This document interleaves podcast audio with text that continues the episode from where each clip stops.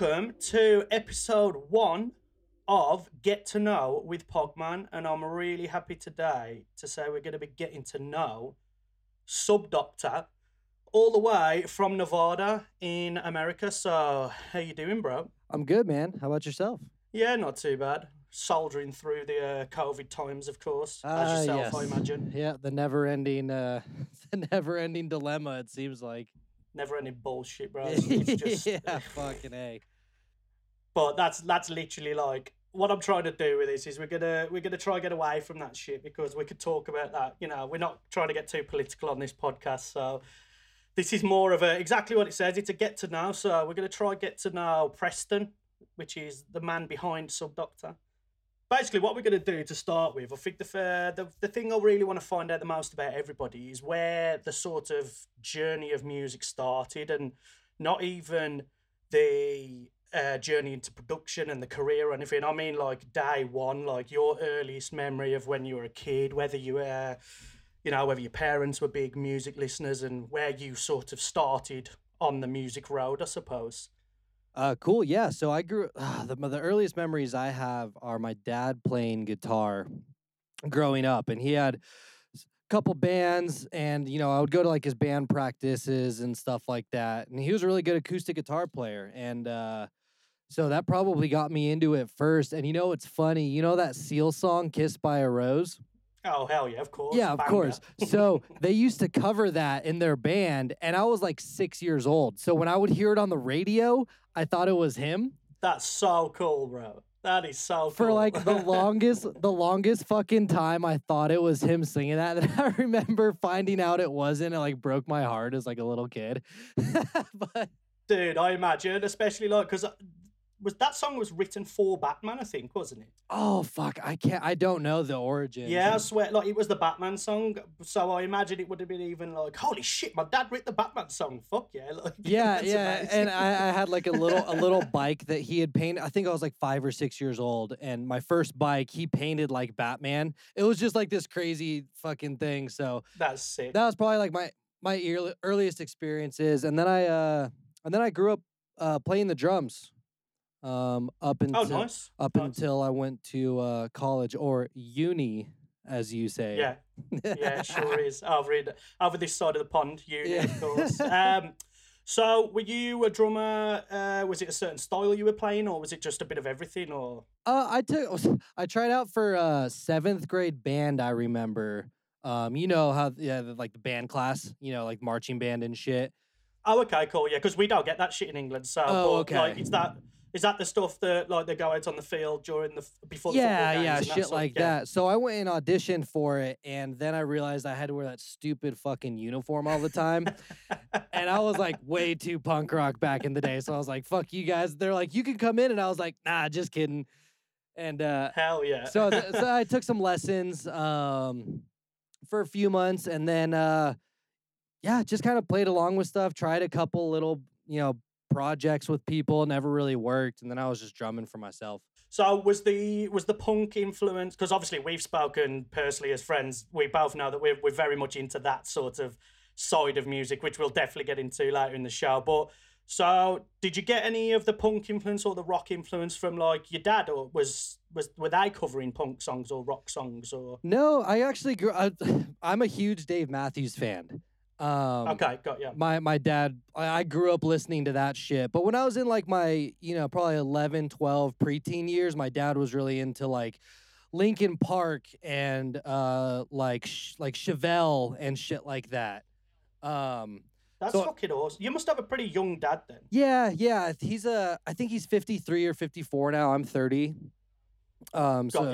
So see, because that's awesome. Because like, I'm only like 2 years older than you, but I remember like Linkin Park and that coming out, and like to saying that though, my dad actually enjoyed that side of music. Thinking about it now, yeah, but he heard it through me rather than the other way around. So yeah, that's awesome that you kind of got that from your dad. Yeah, that was definitely like the rock side of stuff. You know, just growing up with my dad playing in rock bands, but the punk thing was all me, just you know, fucking being a rebellious teenager. Of course. That was my next question. Really, like, did you go with us being a similar age? Did you follow the sort of genuine thing that we all did where you get into the softer side, then it becomes a bit more rebellious. Then next thing you know, you're listening to fucking Cannibal Corpse, like Cattle Decapitation, and like fucking this Canadian band called Iskra, and like all this crazy shit. Oh hell yeah! All the grindcore, grindcore is like the peak of like crusty punk rock like upbringing. You know what I mean? You get to like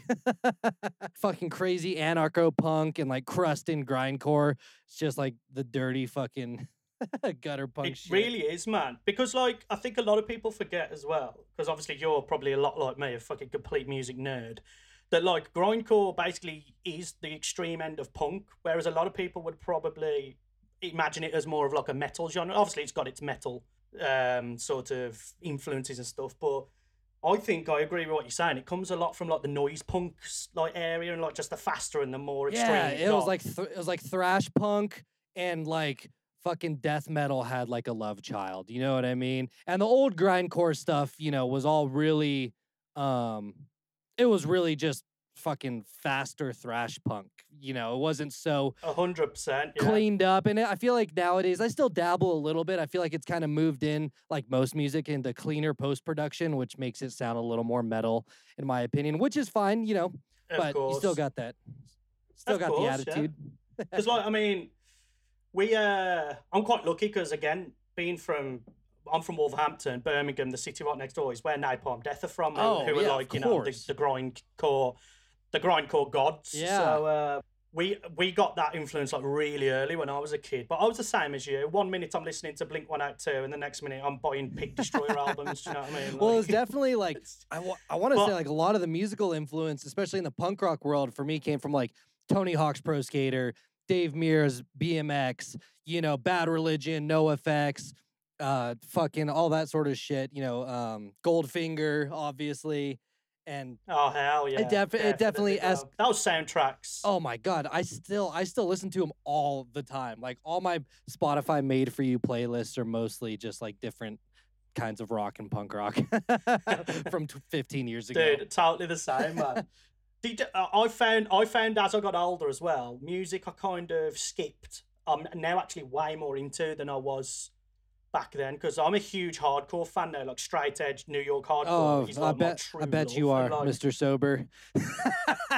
Well, no, yeah, it makes more sense nowadays, because I was basically an alcoholic for many years, so now it's better that I'm actually living the straight edge life now. No, that's badass. I'm just giving you shit. That's badass. But, like, yes, because when I first got into hardcore, it was more like terror, throwdown, like maybe like the more metal side of hardcore. Mm-hmm. And I wasn't massively into the sort of straight edge, a bit more preachy youth crew side of things. But now I've got older, I'm like, why did I not stick to that back then? Like, because it's basically like, it's punk. It's more punk than this like metal side. And then I just rekindled my love for punk, man. Like, it just will never get old to me. It's ever. Cool. I did the same thing, you know, a lot of the shit, because I was such a stubborn punk rocker. It was like, you know, Rancid and fucking Casualties and, you know, all like this street punk shit. And I missed out on a lot of, I mean, I love pop punk too, but I missed out on a lot of the post-punk, post-hardcore, like Bring Me the Horizon and Chiodos and Mars Volta even, and shit like that I didn't even get into until like 3 or 4 years ago, once that stubbornness went away and I rediscovered a lot of these bands where I was like, why the fuck didn't I get into this earlier? But it's crazy. I'm the same, man. I think as you're younger and you're growing up as well, we all have definitely got that elitist snobbery in us. Yeah. You know, like I remember when I was a little, we were called we called it grebos in England. So if you were like a rocker kid, you were a grebo. Oh, it's okay. So that's sick. Yeah, so Oh, we wore that patch fucking with pride. Bro. Oh yeah, I'm a fucking grebo, man. But I remember being a grebo and being like, fucking grime music. What the fuck is that shit? You know what I mean? Like, yeah. And now I'm a fucking dubstep producer and like, fucking love grime. I produce grime. You know, I listen to it a lot, and I'm like, I think it's just that. When you go through that rebellious punk rock youth and that grebo youth, as we called it here, it's kind of like nothing else matters or exists other than those sort of 20 bands that you're in. 100%. Every patch you have on your pants, those are the only bands you fucking listen to.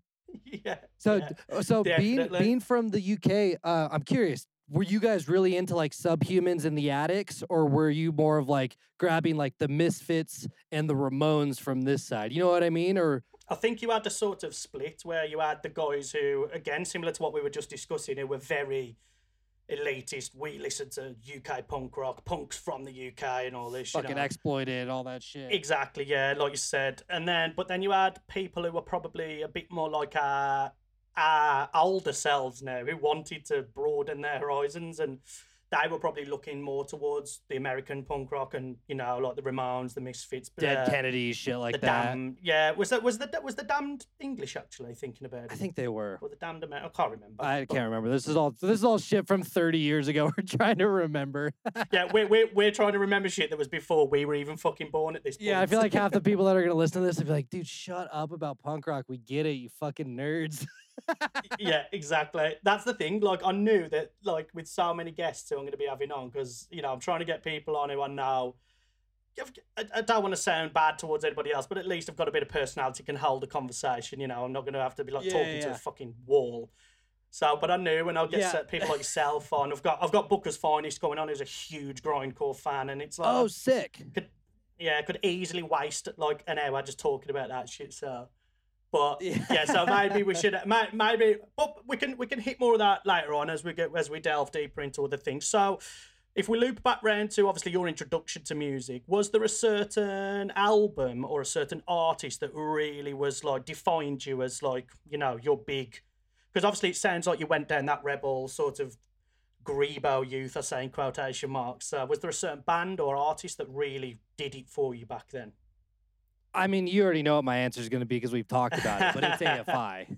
Amazing. You know, amazing. AFI was that. I remember Sing the Sorrow came out in 2003, and I was 13 years old. And like, that was at the cusp of like, you know, 13, 14, starting to get angsty and just being a teenager. And for whatever it was, man, just his voice, the music was beautiful. The lyrics were fucking deep. You know, he does so much in Latin and like just these like love languages of, you know, just how he expresses himself. So that just really resonated with me. Still, I'm still wearing an AFI shirt right fucking now. Respect, bro, because I still to this day think that The Art of Drowning is literally one of the masterpieces of that era. Like, that's my favorite. Oh, 100%. That's my... You can see. Oh, you see shit! It up in the of course. I can. Yeah, I can. But yeah, because my introduction to AFI was actually I saw the Days of the Phoenix video on like MTV. Cause, oh my god! So in England, MTV2 was the alternative channel. It was a bit different to in America. So MTV2 was where you got like Headbangers Ball and like all those sort of like rock shows. And I remember seeing the Days of the Phoenix video, and like you said, it was punk enough for me to be like, fuck yeah! But it was also, it had that beauty and shit that you were just talking about. And Davey Havok is just the fucking, you know, he's the balls, dude. He's the fucking man. You know what it reminds me of? No offense to this person, but it reminds me of Burt McCracken if he was actually cooler. Like, because Burt McCracken's a pretty cool motherfucker, but like, I don't know, The Used seemed a tad bit more posery to me. Whereas AFI... Yeah, I feel that. Whereas AFI were like, we're fucking doing it right. I did get into The Used though, over the, like when we were talking about revisiting stuff, definitely got back into them. But yeah, they were like the cusp of like goth and punk rock for me, and that really resonated with me. Definitely, bro, which is fucking, you know, again, we could do a fucking 3-hour podcast on AFI, to be totally honest. But I know, seriously. But anybody who's not heard AFI, who's listening to this podcast, go and check them out. And the good thing about AFI, which I think Preston will agree with, is their journey and their fucking progression as a band as well. Like, you listen, those two new songs that were released are fucking awesome. But, you know, if you were to listen to that and then go back and listen to like, was it the All Hallows EP? Was the very first thing they did, I think. Not the very first thing. No, they had the Answer That and Stay Fashionable from like 94. Oh, okay. But it's nice to see that they've never. It doesn't sound exactly the same, but you can still tell it's AFI like a mile off, which is great. Well, then there's so many bands, you know, out there that, you know, you can call them sellouts, but you really just hear the development of their sound throughout time. And I think us as producers should 100% embrace that more in terms of not to get stuck in a sound that's popular that, you know, you had one big hit and you're like, fuck, I have to make 10 of those songs now. you know, your fans want to hear the progression, and you're going to get fucking bored if you don't move in that same direction, you know? Of course, and I think any real fan can appreciate that, and I think it's nice to see. I've always had a really big opinion on what selling out actually is, and I think selling out is when you change every aspect of your brand, so your image, your sound, your everything, to match something that's cool right now, I suppose. Whereas AFI, yeah, they may have progressed, but they're still fucking dirty punk rock kids at heart. You could tell. Do you know what I mean? Oh, 100%. 100%. And yeah, I think that's a perfect description, is changing everything about yourself, you know, to fit a mold is more selling out. The fact that someone's making money and playing big shows, you know what I mean? All the underground snobs, yeah. Especially in our fucking world. Especially like, God, I'm sure you went through it too. Being from the UK when like Bro Step in like 2012 started getting popular, I was still very much into deep dubstep, but the shit talking on like Dubstep Forum and like these kind of things, you're just like, God damn, they fucking. It was insane. I can never go it there. Was They're insane for us because it was like like we were kind of on that wave of. So 2011 was really when my name started to sort of come through, and it was the same. There was like me, there was 50 Carat, there was Trampa, there was Bad Clot and Requake from Belgium, and we were sort of riding that little wave. But then obviously we started to go to America, and just gradually your set started getting heavier because you were catering for this sort of like, I suppose you would call it brow steppy sound, you know. Again, I never had anything against it. No, not at all. Because, like you said, as a producer, I respected the progression of where the genre was going. Yeah. But I'll never forget the first time I played EDC back in like 2015 or 16, and I was mixing a song, and I dropped it. It was the Jotaro intro, and I switched it into an Eptic remix, but it was a remix that Eptic had done, which was a bit more trappy, and I got fucking slaughtered on Twitter, bro. Absolutely slaughtered. People on there like, what? When the fuck did Pogman turn into DJ Snake and all this? I'm like, it was just a mix, man. It was just a mix. Like, the reason I didn't want to play Jotaro is because fucking 7,000 DJs that weekend had played it, so I thought I'd maybe do something different. Yeah, exactly. But, that was bro. Like the Grizztronics or like the sudden death of that year. Yeah, and bro, I got fucking absolutely like berated online. I was like, oh wow, okay, I'll never do that one. So now I started doing the same thing, but I was mixing it into Woo Boost, and then I was like, right, if anybody even dares say shit about Woo Boost, I will fight you all. So yeah, exactly. Rusko's like your guys is like fucking king from that sound, you know, that brought it over here, and it's like, you can't say shit, motherfuckers. Bro. He's one of you. But I suppose going off of that, when did you know that you really wanted to turn music into a career then? Because it sounds like you were doing the band thing from quite early on. So did you do the band thing before you did the electronic thing? I mean, the band thing never even went anywhere. It was more of just like, you know, fucking around with some friends in a garage. But it was 2008, I went to my first rave. You know, we actually had raves back then where you fucking call the number on a poster. If you show up and all the security is like ex-felons, and, you know, they'll take your shit and sell it back to you. Like all that thing. You know what I mean? That's fucked, bro. Yeah. It was just that, like, the whole real rave culture. And I remember the first time I went, and, you know, I was just blown away because I had heard dubstep for the first time, and there was nobody in that room. You know what I mean? And it was, to me, it sounded like the punk rock of electronic music. Everything else was like happy hardcore and, you know, crazy electro, and I didn't like that shit yet. And so that was my introduction. And then I was just like, living in the dorms in college, and I was just smoking weed and playing video games, and I was like, well, fuck, I bet I could learn how to DJ. So I kind of taught myself from there, and then, like, you know, played every shitty college house party I could, got fucking arrested, got kicked out, I got into a fight one time just because I was playing, like, dubstep, and everyone wanted to hear, everyone wanted to hear, like, Lil Jon and, like, Nelly or, you know, whatever was cool back then. And were you playing like deep? You were obviously playing the deeper shit as well. I think at this time, I mean, this was still, you know, this was like when Datsik and Excision were just coming out and making a big name. Old Liquid Stranger, Downlink, fucking Subvert, you know, all these names from like Rotten Recordings. So I was playing a lot of that shit, and these kids wanted Lil Jon. Yeah, dude, it was fucking funny, and it's fucking crazy, isn't it, man? I've done similar things. I've played shows, and like you get this person come up, look, can you play? And they've got on their phone like some fucking pop record, and I'm like, you do realise this is like a bass show, like I'm not gonna play fucking Neo or fucking whatever you want me to play right now. Like, I'm really sorry, but it's the classic DJs don't take requests. Like, I've had to bring that into play many times, which I imagine you have as well, bro. Oh, like, yeah. Fucking... And it was even worse at house parties because there's no, you know, I'm playing on like a fucking 4x12 bass cabinet that has like two tweeters, you know, and like my little fucking Vestax controller and my laptop. Remember some dude spilled like a beer on my laptop, fried the whole thing. I mean, it was fucking, It was awesome times. Like, I love that I did it. But of course, it was just out of control. I can't believe I had the balls to just like go. It was just still 20 years old, just getting drunk. Like, fuck you guys, I'm going to play this shit.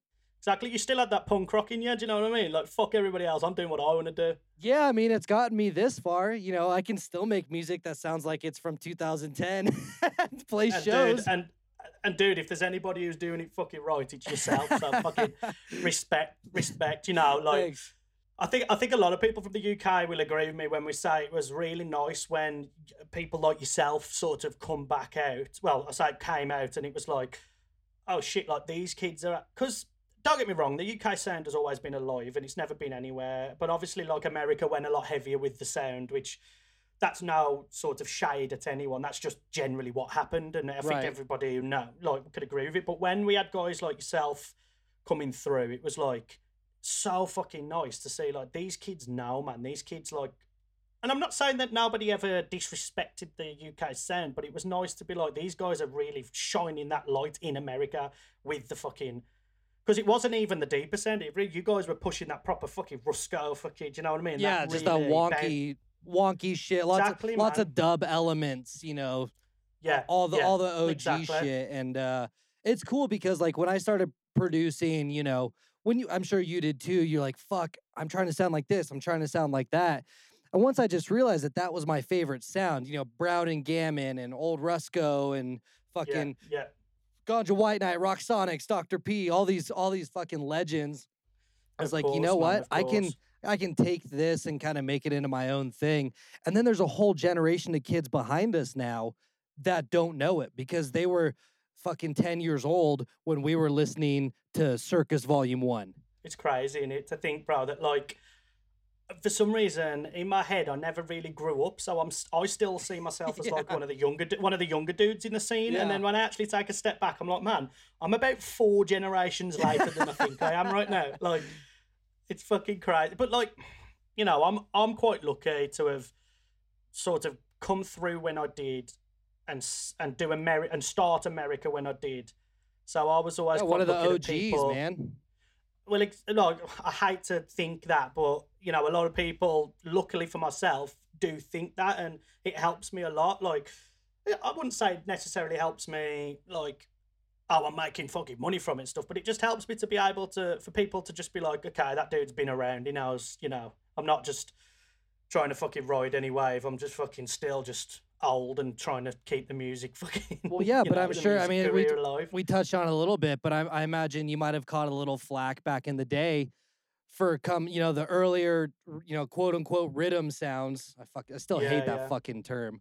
But tell me about it, bro. But, you know, coming over here to play music, I'm sure you caught shade from some of the deep heads where you're at, but you were one of the first people to kind of pioneer and just be like, hey, you know what? I'm going to fucking do it. A, because it's money, and B, because I fucking love it. So why not? Exactly, man. I mean, like, you ask any kid in England, and like the dream is to tour America. Like, that is the dream. Whether you do it with a band or whether you do it as a DJ, or whatever you do it, the dream is to just do that. So, as much as I was getting little bits of flack, to be honest, never anything too crazy, but I was just like, I'm a kid from like the middle of England in a city that no one really knows.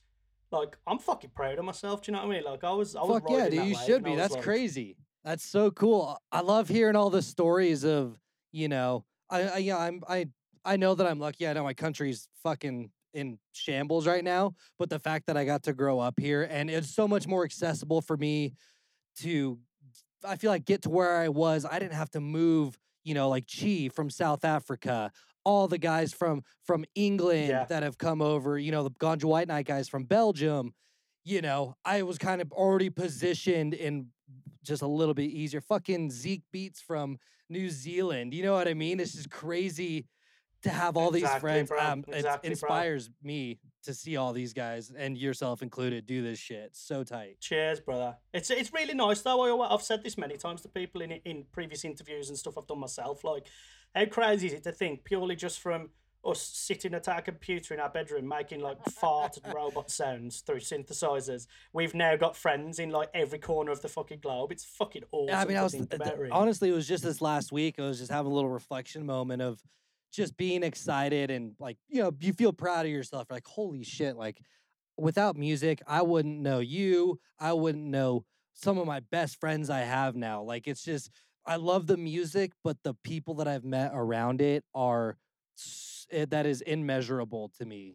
100%, dude. Totally agree. Like, you know, some of the memories I've got, some of the people I've met, I totally agree with what you said. Like, that, like you said, the music is awesome. The music's amazing. It is technically the driving force behind it all, but all those little things, the little branches that come off that original sort of thing, it's so fucking worth it, man. It really is. It's worth the sleepless nights. It's worth the shitty hangovers. It's worth fucking everything. It definitely is. Like, and now really I'm missing it. Fucking A. Oh, dude, tell me about it. But again, if we were to loop back round to, so you decided, fuck it, I'm going to try and become a DJ. You were playing the house parties, stuff like that. You know, getting booed off stage for not playing Lil Jon, but we won't go there. But so did the production come along with it? When you said you were going to learn to DJ, did you say like, right, I'm going to try and make some electronic music? No, it was strictly just DJing for a while. You know, I turned out to be fairly decent at it, at least from where I live. You know, we had a pretty small scene, and at the same time, I had just got a job as a stagehand at our local concert venue. And the college I was going to didn't have a full music recording program or anything close to electronic. And so I just said, fuck it. And I quit school because I took the recording classes I could. I thought I wanted to be a studio engineer. Ended up working at this concert venue for 6-7 years and worked my way up. I was running monitors. I did fucking front of house. I was production manager. And then I went on tour with a band called Blue October. It's like a big alt-rock band. Did they do a really big cover song? They don't have a big cover song. They have a couple big songs from like the mid-2000s that you would have recognized. Yeah, I recognize the name, definitely. Like, again, in like the sort of watching MTV2 and stuff and being in that sort of scene. Yeah, exactly. It's probably like Into the Ocean, Hate Me. You know, there's a couple tunes that you definitely recognize, but toured with them, and then I was working on my productions all on the side, and, you know, working with them and seeing Justin, the lead singer. We were actually in England on a tour. I think we were at, oh, fuck, I don't remember where exactly. So we did Germany and the UK for like 2 weeks, and it was just, I watched him on stage. I'd done over 200 shows with these guys, and I just thought to myself, I was like, I think I can do that. Like, I want to be, you know, the guy on the stage. I'm really good with tech work. I'm amazing in the production world in terms of, you know, on the back end, you know, audio, video, all that shit. But it just wasn't fulfilling. And so I quit touring with them, and I got a local audio gig here at a nightclub just for the weekend so I could focus on music. And this was 2016 or 17 where I really put all my focus into it. And yeah, and then fucking 2018 in January, I got an email from my agent out of the blue, you know, after talking with Dirt Monkey for a little bit, and fucking rest is history. That's fucking awesome, dude. So crazy. So do you remember the first Sub:Doctor song? The first song that you finished and it was labeled as a Sub:Doctor song? Oh man. I mean, I had taken on that name about 10 years ago now because I was literally working in a venue repairing subwoofers. You know, for blown out speakers. So that's where the name comes from then. That's where it came from. Yeah. And I was like, I think that's kind of clever. Yeah, that's sick. Especially in the sort of world that you went into, the bass world. Like, you know, it makes a lot of sense. Yeah, yeah. It made sense at the time. And so I kind of always put stuff out as that. But as far as the first release with my name on it, like first song I finished, is that what you mean? Yeah, so like The reason I asked this question is I remember the first song I finished and I thought it was the fucking banger of all bangers, bro. And now I look back and it was so bad. Like, so it was called Yellow Dub Marine. That's how sick I fucking was, bro. Yellow Dub Marine. Oh my God. It was made on Reason 4 back in like 2007, maybe. And I wish I still had it, bro. I really do. So like this, that's the reason I'm asking people this question, because I know that when you finish that first song, you feel so accomplished. But then obviously, oh my God, it was so sick. You get years of like production and sort of experience. Then you look back and you're like, oh wow, that was shit. Do you know what I mean? Yeah, you know, I've been through so many computers since my first song. Unfortunately, you know, just shit happens.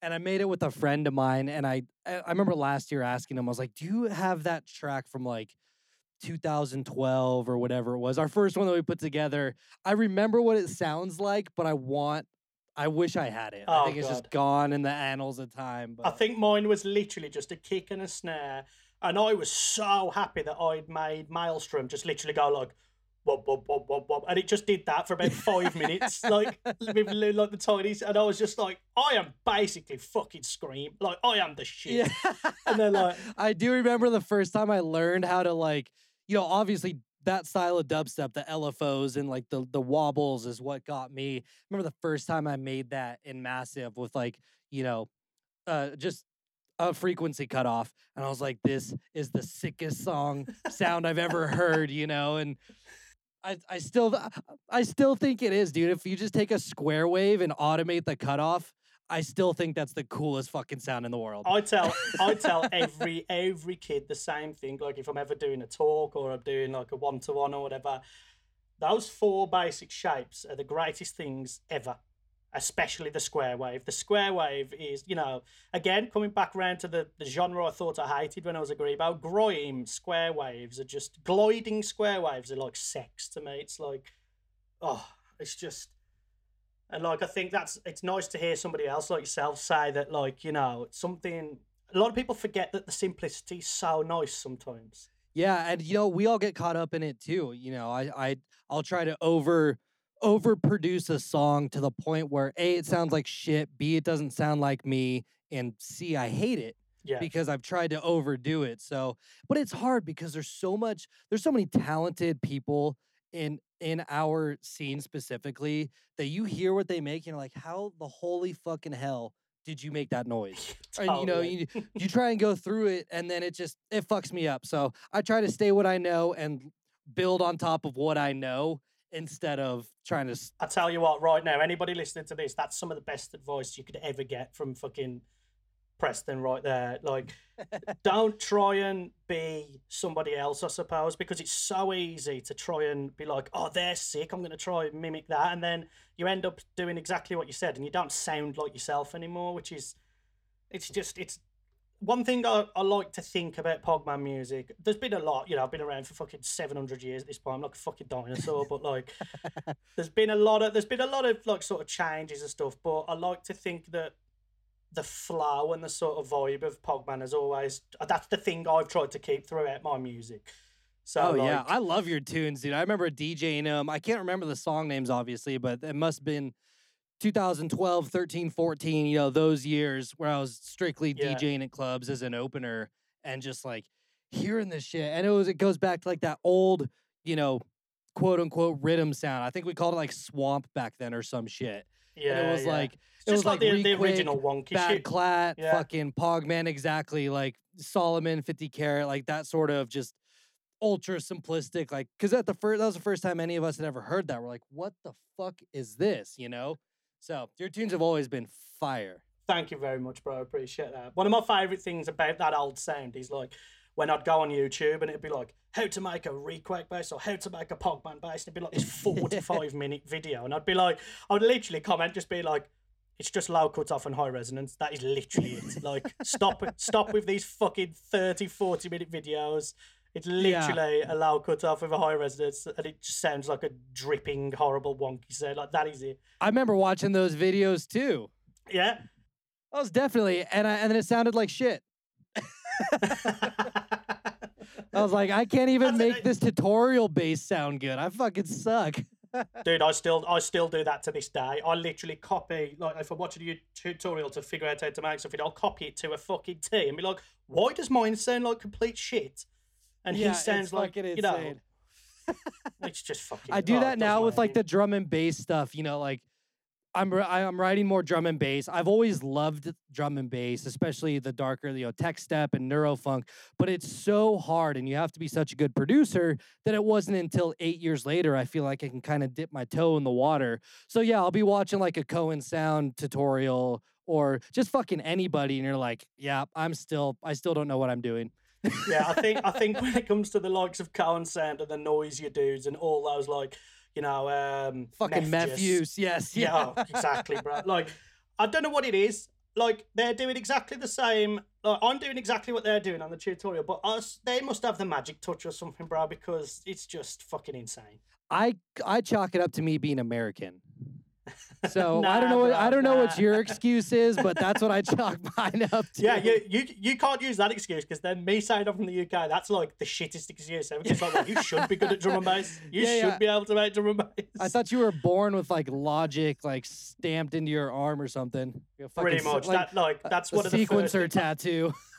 Pretty much. I think when they sign your birth certificate, you get like a free edition of like Timeless by Goldie or some shit. Like, you know, like.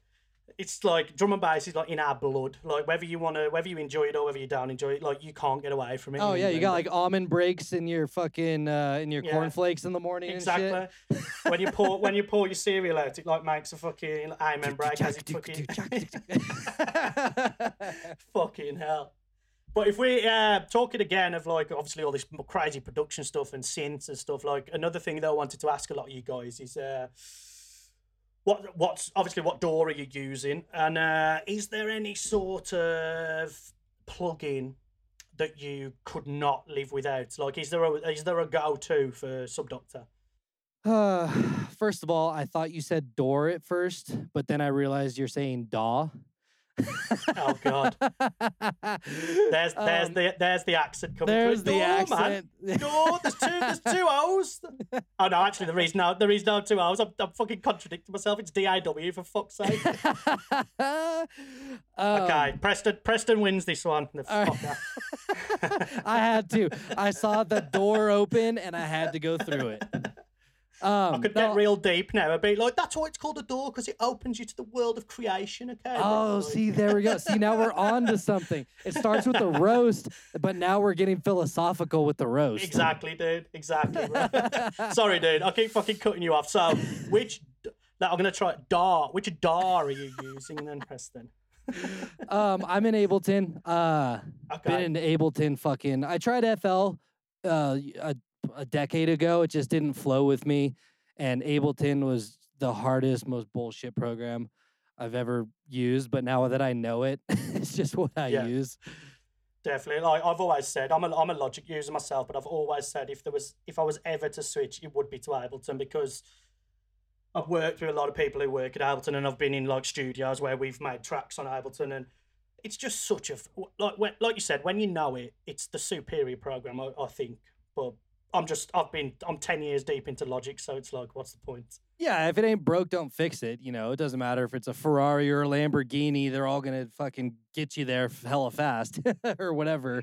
Exactly, bro, exactly. So, as far as plugging, you were saying. Is there a plug-in? Yeah. Oh, man. I don't know. I mean, I use a lot of plugins mostly for mixed stuff. I would probably go with Pro MB. The Fab Filter Pro MB. It's just a multi-band compressor. Okay. I mean, I love multi-band compression. I could say my favorite things. Yeah, it works so good. Or fucking Golfoss, which is a. I've not used this one. It's a plugin that I found actually from Bukez. Was talking about it on his Twitter.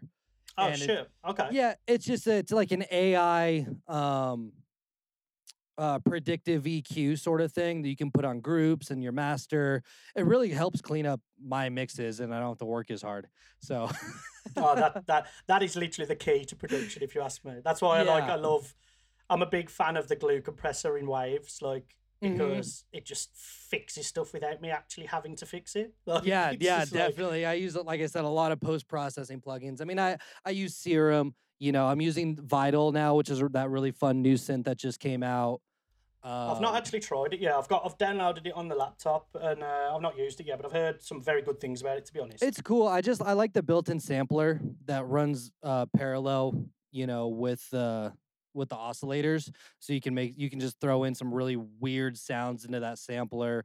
You know, it's like having like four different sounds in one. I like it. It's super cool. Super fucking intuitive, man. It's like the best parts of Massive, Serum, and Phase Plant, like dumbed down for us that aren't the super nerds that we think we are. Yeah. and can make it really, really fun. I remember the first time I got on Massive, I was like, this sucks, dude. I'm just going to go to fucking Modern Talking, you know, and that's it. Bro, I do it all the time. Like, I'll be sitting here and I'll be like, be really deep into a tune, and then I'll get to the point where I've like over-processed and it sounds like shit. And I'm like, this isn't even fucking fun anymore. Like, what the fuck? And then like, that's when I end up going back to what we said earlier, and I'll be like, stop fucking overthinking it. Just make a Pogman song, like, and it'll just happen. Yep. But like, I do need to definitely... The best thing about Vital is fucking free as well, isn't it? Yeah. I think I have, like, the $5 subscription thing, like, $5 per month. But, like, between that and, like, I pay for the 10... It's, like, 10 or 15 for the kilohertz plugins. Oh, yeah, all the Phase Plant stuff. And Phase Plant and all the post-processing dynamic stuff. Yeah. It's, like, for $15 a month, I have, like, all these powerful tools, you know what I mean? It's crazy what we're accessible to now versus... even 10 years ago. I can't even imagine trying to make like jungle like 20 years ago. And, dude, tell me about it. When you actually had to use like a fucking Atari and like actually sample shit and stuff. Like, what I remember, like one of my all-time favorite songs is Warhead by DJ Crust. Okay. Which is and like we were really lucky when I was at music like college years ago. He came and did a talk for us, which I was fucking over the moon. Like a lot of the kids in the class were like grime kids and hip-hop kids and stuff, and they had no idea who the fuck DJ Crust was. I was like, this is fucking DJ Crust, man. Like, he's a D&B legend. Like, he was in fucking, you know, he was in Represents with fucking Ronnie Size, for fuck's sake. He's like, you know, this is royalty. And he was telling us that he made Warhead, which if you're not familiar, anybody, I'll put a link in the thing, but it's the classic drum and bass song that's just literally like, it's not, mate, you'll know it. It's the one that's just boom, boom, boom, boom, boom, boom. Oh, boom, yeah, okay. Boom, boom, boom. Yeah, like over and over. Yeah, like the fucking classic. And he made it from, he just touched, you know when you touch the end of like a aux cord and it makes the hum? Oh, yeah.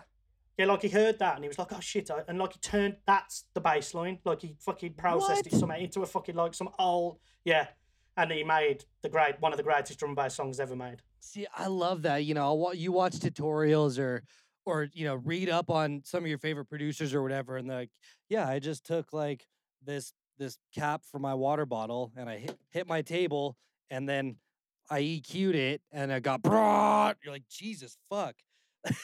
Yeah. and like you said, and then we're there 4 hours later, pissed off at Massive because it's not doing what we want it to do. Yeah, exactly. That's fucking insane. We beat ourselves up. We definitely we put ourselves through the ringer, and it's good because you do learn shit along the way.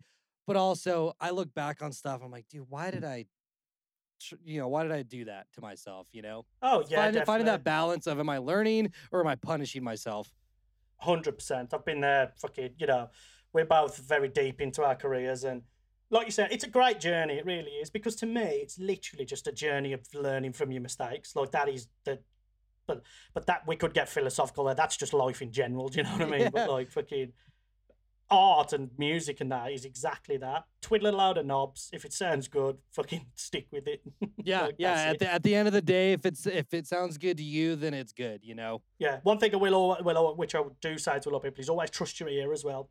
Because there's a lot of stuff's visual. A lot of stuff's really visual nowadays. People think they have to trust the visual when really you should really trust your ears over the visual, I think. Because we're very lucky nowadays with all these spectral analyzers of fucking everything, so you can see exactly where your song's hitting. And when really, like you said, bro, if it sounds good, it fucking sounds good. End of. Well, and that's why I have this like battle going on with the loudness wars. You know, I always have. And especially because people have gotten so scientific with it where you're like, all right, well, my tune's going to follow the Fletcher-Munson curve and my LUFS has to be -2 and my Spectra Analyzer, you know, it's like when they watched the Skrillex video when he came out with that song last year and he had like the scrolling project and everyone dissected it. Like, all right, well, you should have it, you know, a cut at 300 hertz and only have high end and low end. And that's how you get that punch. And it's like, yeah, he makes it sound good. You're probably not going to do that because that sounds good to him. I use a sub pack and 2 Adams monitors and I'll look at a spectral analyzer at the end of the song. You know what I mean? It's just, you go by feel, you go by how it sounds. If it's too loud and it's distorting and it doesn't sound good like that, don't force it to sound like that. Totally, it doesn't need to be louder than God. Well, the amount of times we got taught in music school about like the correlation meters and stuff, like how it technically should be in the middle. Holy fuck, every song I've ever made is so far right into the fucking correlation meter. Like, but I'm the same as you. Like, I look at that shit at the end, and if it sounds good but it doesn't look correct, I suppose, fuck it, sounds good, who cares? I still think I had to unlearn a lot of stuff though, because I took some recording classes for studio engineering and then working in live music for so long.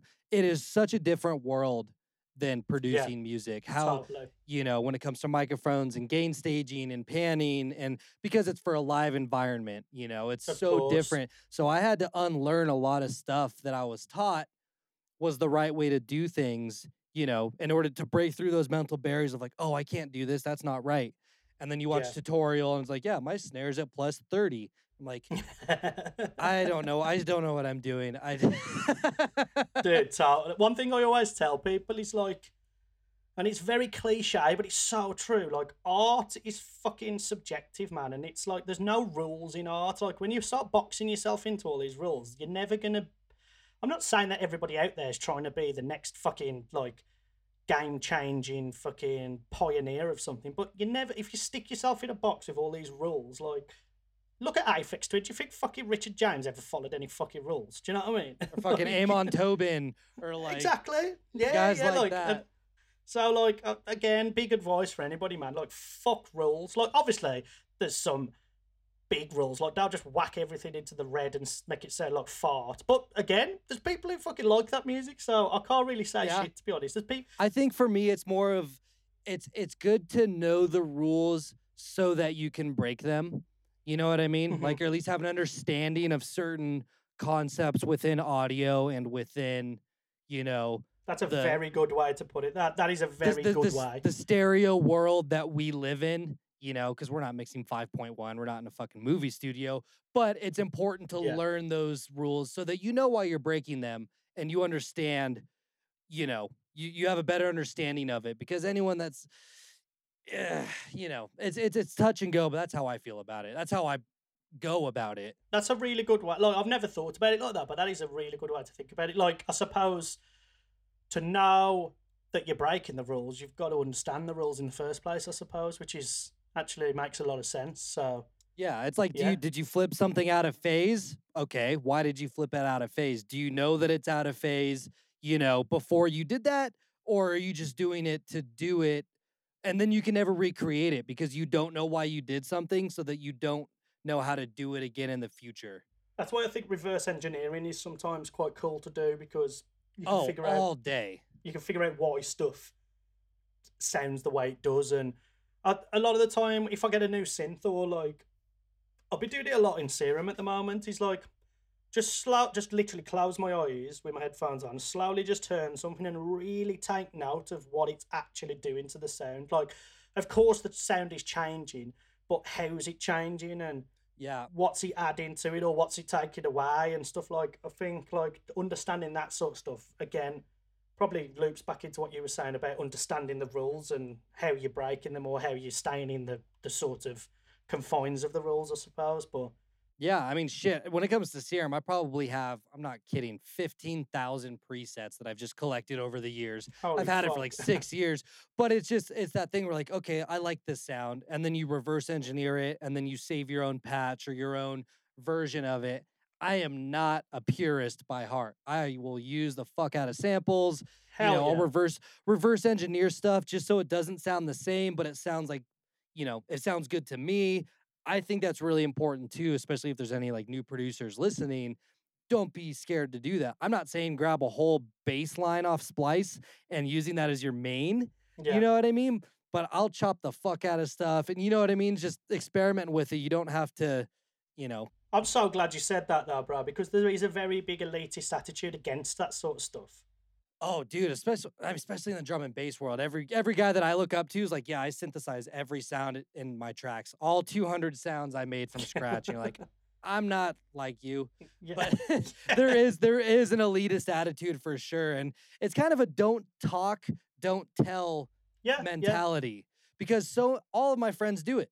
All of our friends fucking do it. Of course. But you do, it's an ego thing of like, you don't want to be looked down upon because you know what I mean? It's such a weird stigma. And it's even worse for like kids who are just starting because they are probably really worried about it. But the thing that fucks me off is like, there's people out there who will openly be like, oh, did you see that so-and-so just used that thing from that Virtual Riot pack from Splice? And it's like, well, that's what it's fucking there for. It's there to be used. Do you know what I mean? Like, yeah. Stop shitting on people. I don't know whether you would have remembered the Vengeance days, the Vengeance sample pack days. Like, oh, I do. I remember, yeah. Yeah, like, I remember that. Oh, this guy's used fucking Vengeance Kick 006 like 4 times. Like, who fucking cares, man? Like, somebody just brought that up on Twitter the other day. Did I can't remember who. Do you remember seeing that where someone was talking about like calling people out on their sample usage? And you're like, cool, you went through the same Splice pack I did. That's really cool. Good for you. Yeah. You know what I mean? It's just calling people out. It's just stupid. The flip side to that, though, is the problem where people are selling pre-made songs online. Oh, not even Ghost, that, yeah. Not even Ghost production, but they'll sell you the template for a song. You know, this happened on Subcarbon. I hate that shit. I hate that shit, man. This happened on Subcarbon, you know, Ganja White Night's label. Yeah, where of course, yeah. It happened twice in the last year, and this is not on them. You know, there's so many factors to it. They hear a cool song, they put it out. That's what a label does. But it came back to him that these 2 guys had bought the song off a website, changed nothing, and then sold it off as their own. And so that's the shit that fucks me off. It's like, you're not even trying to be creative. You just want to be cool to be cool. Like, yeah, I'm kind of against that shit. Like, because I'm extremely against it. Yeah, like, it's kind of just like, come on, man. Like, of course, samples are out there and presets are out there to be used, but at least do fucking something. You know what I mean? Well, yeah, and it's like, I bounce ideas off of friends. I have people help me with mixdowns. Like, I'm not afraid. I do the work myself, but I do ask for help. And of course. It seems to be like with how popular EDM is right now, these kids want a get-rich-quick thing. They want to be in the spotlight and... Yeah. Not everyone, but it happens every once in a while. We're like, you're not even doing this for the right reasons to begin with. You just want to be cool because you think it's cool. They want that 15 minutes of fame, but unfortunately, like, that's just like the world and the entertainment industry in general. I think at the moment with the sort of way that everything's gone, but we've just got to soldier on and do our thing, bro, and keep trying to enjoy what we're doing, I suppose, and. Oh, 100%. I mean, I fucking rarely even listen to new bass music these days. I listen, like I said earlier, punk rock, some old school hip hop, fucking jazz in the mornings, and then like drum and bass when I want to like get shit going. I don't listen to dubstep, and I don't listen to new dubstep anymore unless it's like from my promo inbox. Same. For 2 reasons. One, I don't want to get influenced subconsciously to do something that I wouldn't want to do, which has happened in the past. And B, it's just to be out of sight, out of mind, and then I don't have to think about what the hottest shit is right now and, you know, try to follow that. I still just do what I do. Of course, and that's the best thing to do, really, and I totally agree with that. And this really, again, goes to exactly another thing I really wanted to ask a lot of people who are coming on the show is outside of, you just really, like, hit on it there, outside of the genre you produce, so what's your sort of go-to music? I know you just said, like, obviously jazz and drum and bass. And so it sounds like you've got certain times of the day as well that you like to listen to certain different things. Yeah, I have a pretty intense routine in the morning, just to, you know, because being self-employed as we are, especially in the artistic world, if I don't give myself a disciplined schedule of some sort, then I fall apart. You know what I mean? I'm not working a whole lot on music the last year anyways. I mean, I've only made a handful of tracks. I have a shit ton started, but it's been really hard for me. You know, we've talked about it a little bit on Twitter of just trying to find that vibe. But so my morning, you know, I'll wake up and I don't look at my phone for the first hour of every day. That's kind of like... That's sick. That's cool. That's very important to me. So I'll wake up and read. I'll listen to jazz. And then I'll hop in the shower, and I listen to a shit ton of podcasts. I listen to mostly podcasts. Yeah, I'm very podcasty nowadays. Hence the Get to Know with Pogman. So hey, there we go. Exactly. Plugging my own podcast on my podcast. There we go. Yeah, there we go. So, yeah, you know, it's whatever I'm feeling different times of the day, but it just never ends up being dubstep unless it's from 12 years ago. I totally agree. I think a big thing for me is, like, unless it's very sort of deep and...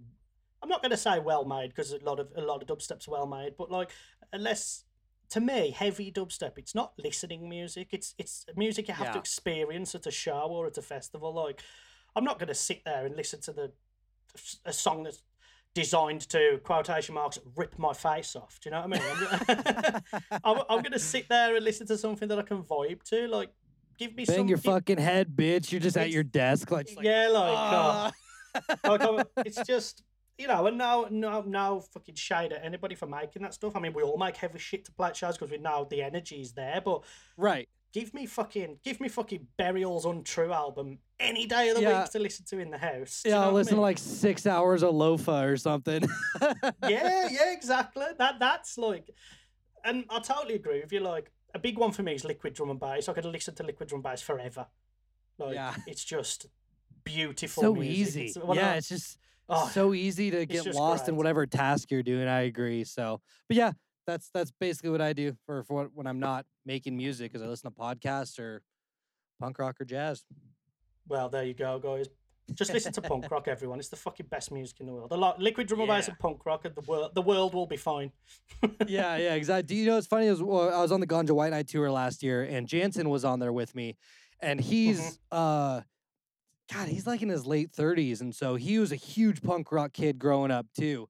So we would be listening to punk rock. You know, we'd be drunk as fuck on the bus at 4 a.m. Everyone else is like sick of our bullshit. We're listening to punk rock, but we kept having these conversations of like, how can we integrate more punk rock into the bass world or you know drum and bass? Or it's hard because it's such a fast music. It would have to be more of a drum and bass thing. But it's just so different, you know, I wouldn't want to smash the two worlds together, but it's fun to think about how it could be done. Dude, totally. I've been there because I'm actually in a hardcore band with a good friend of mine, and we've just, we were doing the same thing. Like, I was like, how can I make, like, I love hardcore, I love dubstep, like, how can I meld them? But then I'm like, do I really want to bring those worlds together and make it sound shit? I mean, there's a lot of people out there that have done the crossovers with metal and stuff. None of them have really clicked with me because to me, they're two such separate worlds. Yeah. It doesn't sound right no matter what you do. I think for me, the only person who ever really did it, again, no shade at anyone, and everybody's doing what they're doing good jobs of it, but the one I think who really nailed it and did it well was Phase One, and he's one of the only ones I think for me who really, like, he just did a track with the dude from Silverstein, I think. Oh, whoa, I'll have to go check that out. No, I've not listened to it yet, but I swear I saw that floating around. I hope that's actually like, by the time the podcast comes out, I hope that's common knowledge and it wasn't just a promo or something I got told, because I've just ruined Phase One's release now. But I swear I saw it on Twitter or some shit though. But like, yeah, man, fucking, I think he's one of the few who did it justice, I suppose. Yeah, it's just tough. It's tough. But the idea is cool to think about of like how you could make it work. But then at the end of the day, I would rather it stay an idea. It's like, yeah, I don't want to make a NoFX remix. You know, that's just. I agree. I've always been a big believer, and I've said this to a lot of people. I refuse to remix songs that I think are already perfect. That's a rule of mine. 100%, dude. That is a rule 100%. Of mine that I've always stuck by. So, like, for me to go and even try and meld this world that I'm so in love with, this hardcore world, like, I feel like I'd be disrespecting it to a certain point if I tried to do it. So like, I just stay away from it. I'm the same way. It's like I see, other than Urban Dawn's Come Together remix, any time, because he hired a... Have you heard that song? Do you know who Urban Dawn is? I think he's the dude from the UK. No. Makes drum and bass. Yeah, I'll send you the tune after we're done with this. But he had hired a band to cover Come Together that he turned into a remix. And it's the only time I've heard... We're talking about Come Together... The Beatles. Oh, the Beatles song, sorry, yeah. Yeah, the Beatles song. Oh, shit, so he hired an actual band to do it. Yeah, to cover the song so that he could remix. I'll send it to you. It's amazing. But that's the only time I've heard something like that done properly. You know, I'm the same way. I don't like when you take a song that didn't need to be fucked with and then you fuck it up and put some Serum preset over it. Oh, God, tell me about it, bro. Modern Talking, straight over the top. Well, remember the trap years, like 2014 to 17, were a lot of shitty trap remixes of just... Totally, dude. You know, they don't even incorporate the original song. It's like you'll have like the chorus with a build-up, and then it's just straight into, like you said, like fucking Vengeance samples and Serum presets. You're like, that doesn't even make... There's no cohesiveness to it. It's a shocking thing to do, bro. It's so ballsy. Again, yeah, it is, but it sells, unfortunately. So, but I suppose a big thing I wanted to touch on, especially with yourself, is, and this will probably go hand in hand with what you listen to outside of the genre. I want to talk about people's hobbies, and I know that you're a big downhill mountain bike, snowboard. So I imagine there must be a soundtrack for this shit that you're listening to. So yeah, I mean, like there must be a Sub:Doctor. What's in Sub:Doctor's ears when he's fucking going 100 miles an hour down a fucking mountain? Do you know what I mean? You know what's weird is that when I got back into mountain biking, because I grew up racing motocross, like dirt bikes, and I was pretty fucking good at it. Like, and then I stopped, you know, because life, and I had to sell my bikes and all this shit. But when the pandemic hit, I got back into biking. I'd always wanted to do downhill biking. And I've just always been kind of like that fucking X Games dude. Just want to be an asshole and go fast. And but I don't listen. Dude, we're from the Jackass generation. Like, that's bad life. Do you know what I mean? Yeah, and well, we started playing Tony Hawk way too early in our lives too. Exactly. So no, I don't really listen to anything when I bike. It's the only time that I can be present, like so present that if I'm not, I'll die. You know what I mean? So it's that. Actually, yeah. It's the focus. Thinking about it now, I suppose any sort of outside distraction would be bad for something that you've got to be so, like you said, focused on. Yeah, so that works for me. Snowboarding, I'll put some light tunes on. I have like a little playlist of all snowboard songs from movies that I watched in high school. You know what I mean? Because it's just nostalgic. But I like actual like snowboard parts, like similar to what skate videos. Yeah, like, yeah, exactly. Versions. Like soundtrack from those videos. But a lot of times I don't listen to music while I do that either. I just like the sound of the snow or the trees, or you know, get a bit of nature. Yeah, we're just bombarded by sound a lot, and when our job is sound, it's like that's why I don't listen to a whole lot of music. It's mostly podcasts. You just get overrun with sound, and I feel like you have to Control Alt Delete and reboot. Totally, bro. Totally. It's like I was really into biking myself, not downhill or anything. I was road biking, just you know, just go for fucking 20 miles and just get that shit done. And I actually got run over like 2 years ago. And I've not had a new bike since because my bike just got absolutely fucked from the collision. You got ran over? Yeah, like I was coming down the road and a car pulled out on me and like fucking hit me from the side. Oh shit!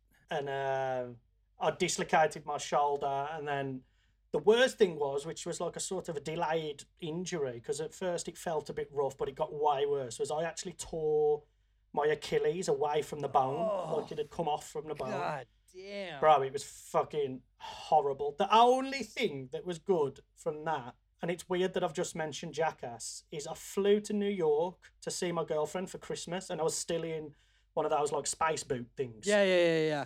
You know, I've worn those. And for some, oh God, I imagine, bro, fucking extreme kids like us with all the injuries over the years. But fucking, for some reason, we were walking around and like my leg was hurting. So I'd said to the missus, like, oh, should we walk back to the car? And just as we just chose to walk back to the car, I just bumped into Steve-O just in the middle of fucking New York. And I was just like, yeah. That's crazy. Like, you know, I rarely get starstruck, but this was fucking Steve. Yeah, of course. Like, I'm 32. Like, this guy has been part of my fucking life. Yeah. He had Wendy with him, you know the dog that he adopted from like Peru. Yeah. He had the dog with him, and how cool! Yeah, we had a little chat, and like he let me have a photo. It was fucking sick. So like, yeah, that was the only positive of me getting run over. The sort of domino effect of me getting to meet Steve-O in New York from getting run over. You know, it's a wild it's like coincidence right now. Just that you said that, as I'm starting, I listened to a podcast today with Steve-O in it. It's so fucking weird that you just mentioned that. It's just one of those things where I was like, wait, what the fuck? I was like, is he going to say Steve-O? I was like, oh my God. That's fucking crazy, bro. It's you know, I'm not very third eye and chakra-y, but I'm a big believer of that, like, certain things sort of align and happen for reasons. Yeah, no, I agree. It's little things like that, like, oh shit, what the fuck? Like, yeah, 30 minutes before we were on this podcast, I was listening to Andrew Santino with Steve-O. That's fucking crazy. But, Anyways, sick. I don't listen to much when I'm riding. Yeah, there we go. I'll put on metal in the car for sure, but before I ride, I'm just like Through the Eyes of the Dead and like fucking... Oh, what a band, bro. You're one of the first people I've heard in ages mention that As Blood band. Runs Fuck. Black, fucking all that shit, dude. Yes, bro. Yes. Dude, we need to share fucking like playlists because I imagine there's so many. Like, we're very similar age, and we must have gone through so many similar fucking eras of music. We'll just have a collaborative playlist. Speaking of collabs, Pogman. Yeah, I know. We're putting this. This is on air that this guy.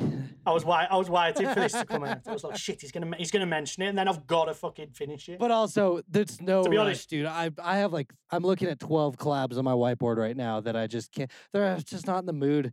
It's so hard to make that party music like we were talking about. Exactly. It's a rough one. That's why I've started the podcast that I've been doing.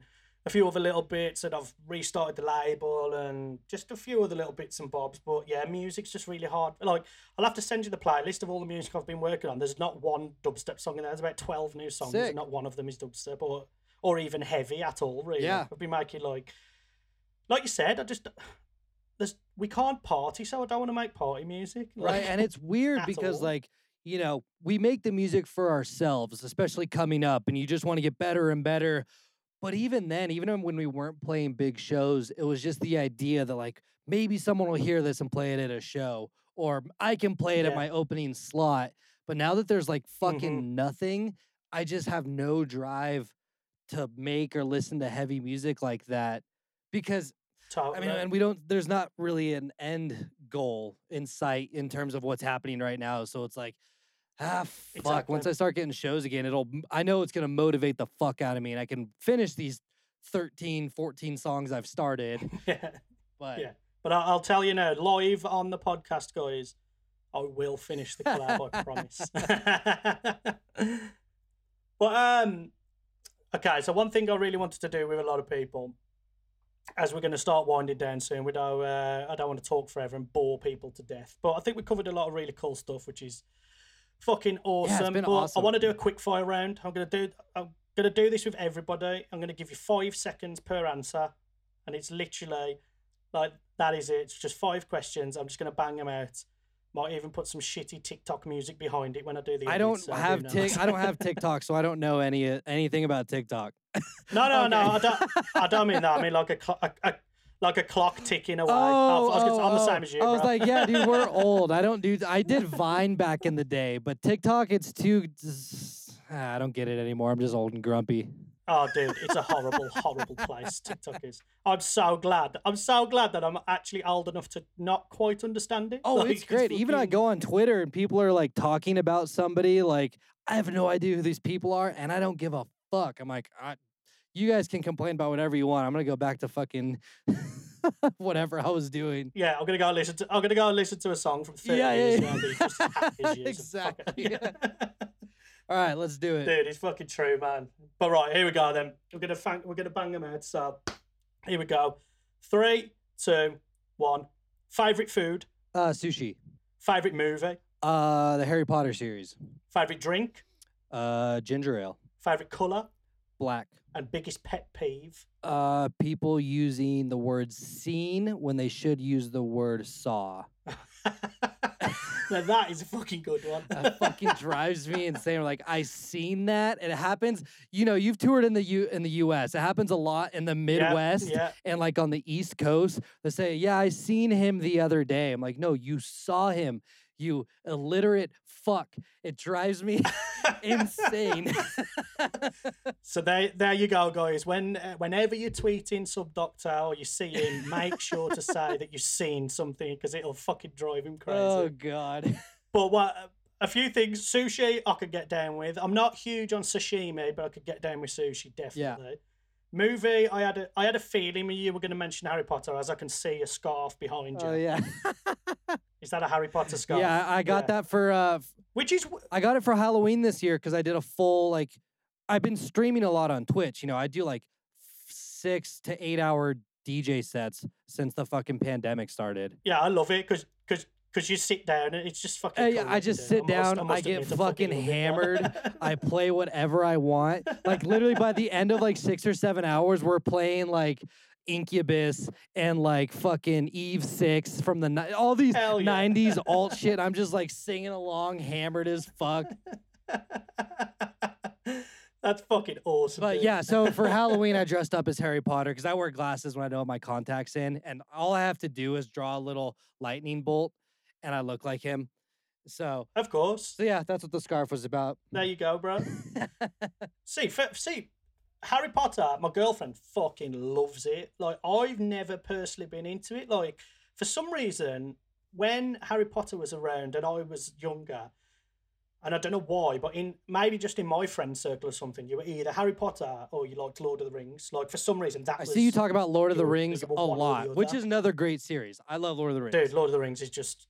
I could just watch it forever. It's just the greatest thing. See, ever. I was such a nerdy fucking kid. Sorry, go ahead. No, because this obviously explains the Harry Potter. Like, is this why? Did you read the books? Did you? Yeah, when they came out, I must have been 8 or 9 years old, maybe 9 or 10, and I had fucking glasses. I had braces. I was like just this nerdy fucking kid. I had friends with the jocks. I had friends with the weirdos. I was never really in a clique. Yeah. So when the books came out, I followed along his books as I was getting older, and it became just the whole world was so entrancing to me. That's sick. So you kind of grew up at the same stage of Harry growing up, then I imagine. Literally, almost like within like a year or two of each other, like growing up, it was just this crazy thing. And so my family's really into it. My girlfriend's family's the same. I love, like, the world. The movies I can handle. Reading, I'm really weird when it comes to reading. I can only read non-fiction. Like, I can't read fiction. I just really struggle to read it. Oh my God, I fucking hate reading. I'm reading like 4 different fiction books really? Right now. I cannot read non-fiction to save my life. See, I'm the complete opposite. Like, I don't know whether I'm just like, just really... just what's the word? Kind of just shit at imagining things. Like, I am that guy, and this is gonna piss so many people off. Where I'm like, if it was that good, they would have made a film about it. I'll just watch the film. I'll just watch the film. Fuck the book. Like, I'm that guy. But yeah. Wait, can we agree on Star Wars though? Oh God, you're gonna hate me even further now because I'm not a Star Wars. Oh really? Yeah. Again, really? Like that actually surprises me. Harry Potter, that doesn't surprise me. You would really get along with my girlfriend. Yeah. She's a huge... She's got an R2-D2 tattoo on her arm. She's a huge Star Wars fan. Oh, she's a huge Harry Potter fan. But one thing I will say is I just watched The Mandalorian and actually really enjoyed it. Both? Did you watch both seasons? Yeah. Cool. Fuck yeah. No spoilers, obviously, even though it's been out for 2 months and anyone listening should have watched it by now. But we won't do that. If somebody like myself who's not even a Star Wars fan fucking watched it, then you fucking Star Wars fans should have watched it by now. You know what's cool? As I have a lot of friends of mine that were never really into like the original Star Wars lines and all that. Mm-hmm. They watch Mando and they're like, I fucking loved it. They killed it, man. They did a great job, I think.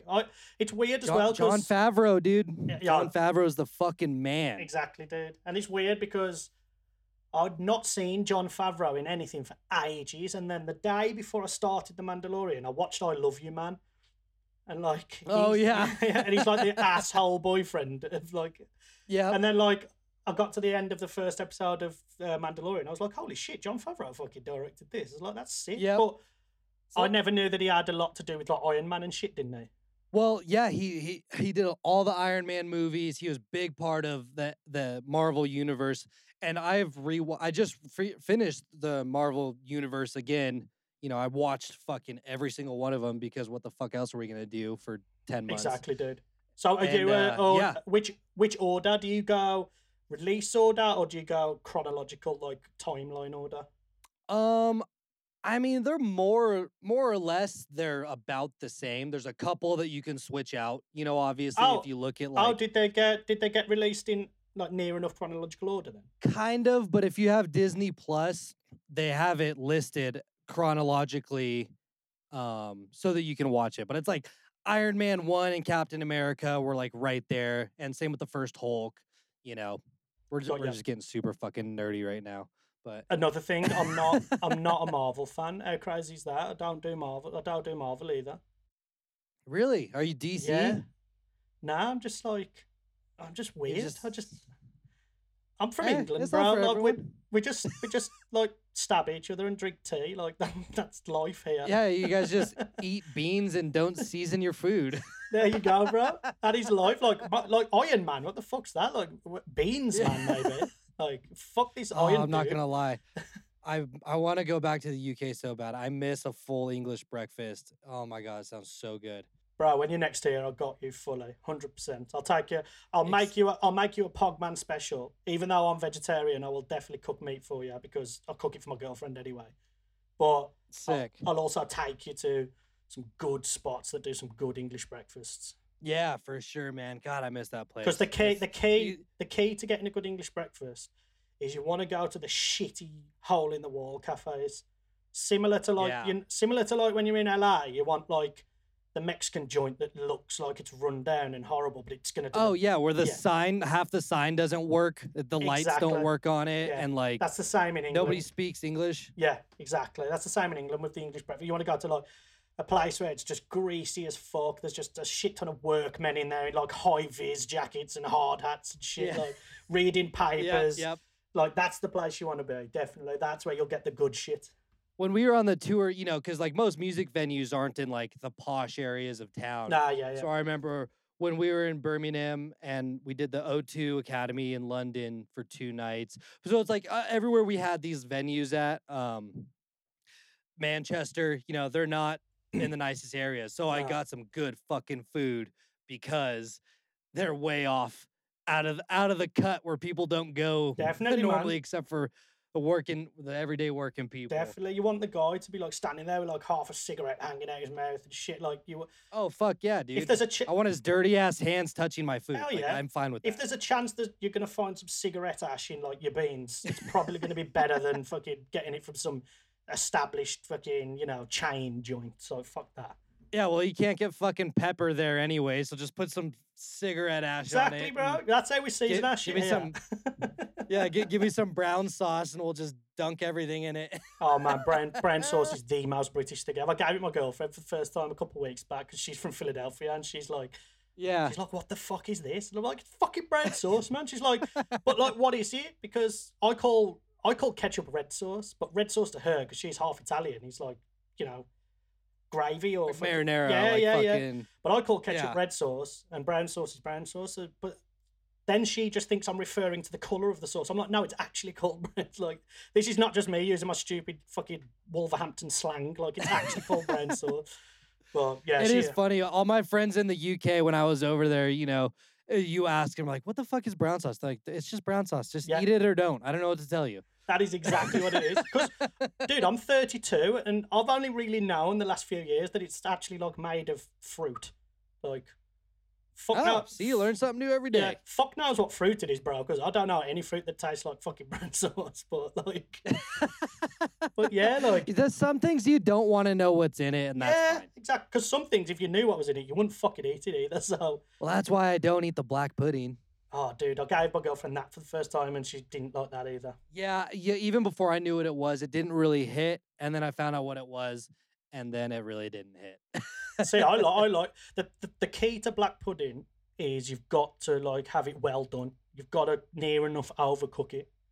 Like, that's for me, personally, anyway. I know other people... Like, if it's a bit raw or soft, like, ugh, nah.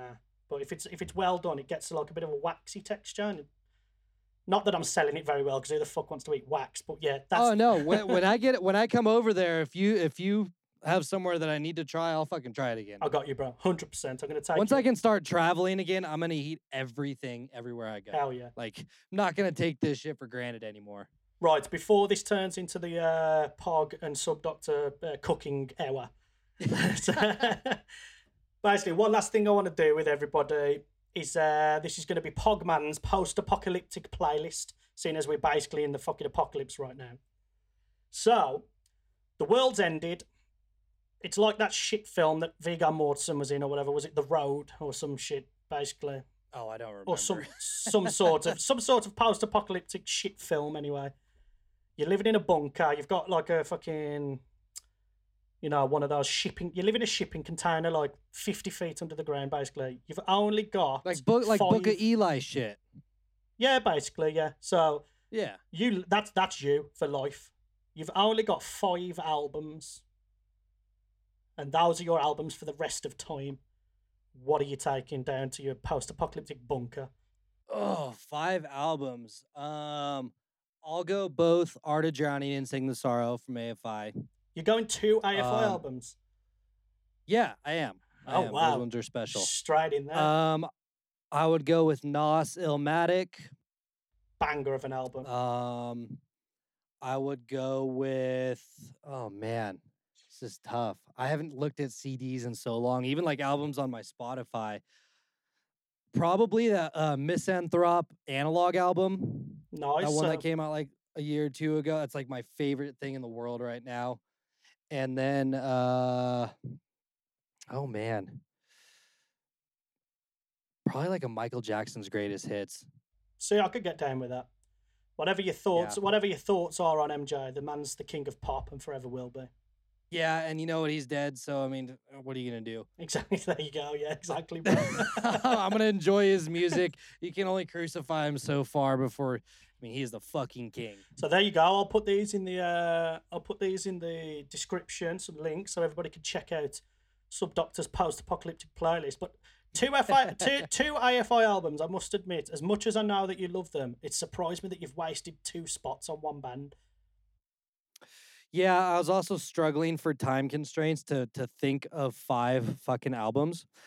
I knew that this would pressure people, definitely. Yeah, I have like 2 brains. Dude, I've been in the bass music dubstep world for a decade. I only have a couple brain cells left. And it sounds like a lot of them are still reserved for AFI at the back, so you're chilling. You're chilling. Just the old music, the good old days. Yeah, oh God, dude, that is literally us now. I remember fucking AFI, the good old fucking... we are those guys. We are literally those guys. Oh, yeah, it's going to be awesome. But yeah, I'll let everybody know about the albums, because everyone's got to check them out, of course. AFI, that Mephjus album, fuck, you know, it was a good selection, to be honest. Illmatic, I mean, come on, arguably one of the greatest hip-hop albums ever made. Yeah, I know as soon as we get off of this, I'm going to change one of those AFI albums, but it's fine. This is a moment in history, and we're going to leave it. There you go, bro. Right. Fuck and it. At that, guys... I think we're gonna close it down. I hope that everybody has learned some stuff about Preston, Sub:Doctor. Fucking, is there anything that you want to say before we sign off, bro? No. If you made it this far, congratulations. There you go. Exactly. If you've managed to sit through us talking some of the utter shit that we spoke, like, fucking fair play to you. Fair fucking play. That was a fucking blast, dude. Thanks for having me on for the inaugural episode, and of course. I hope you much success in this, and this was really fun. Glad we got to chat. We've talked so much on Twitter and, you know, just social media. As I always like being able to connect with someone. Definitely, yeah. This is the closest we're gonna get to connecting. It's crazy to think that this is actually the first time we've spoken what we can call face to face, I suppose. Yeah, it's wild. But so thank you guys. Thanks for tuning into the first episode of Get to Know with Pogman. Thank you, Sub:Doctor, again. Absolute legend for getting involved. Thank you. And we will see you guys on the next episode. So, peace.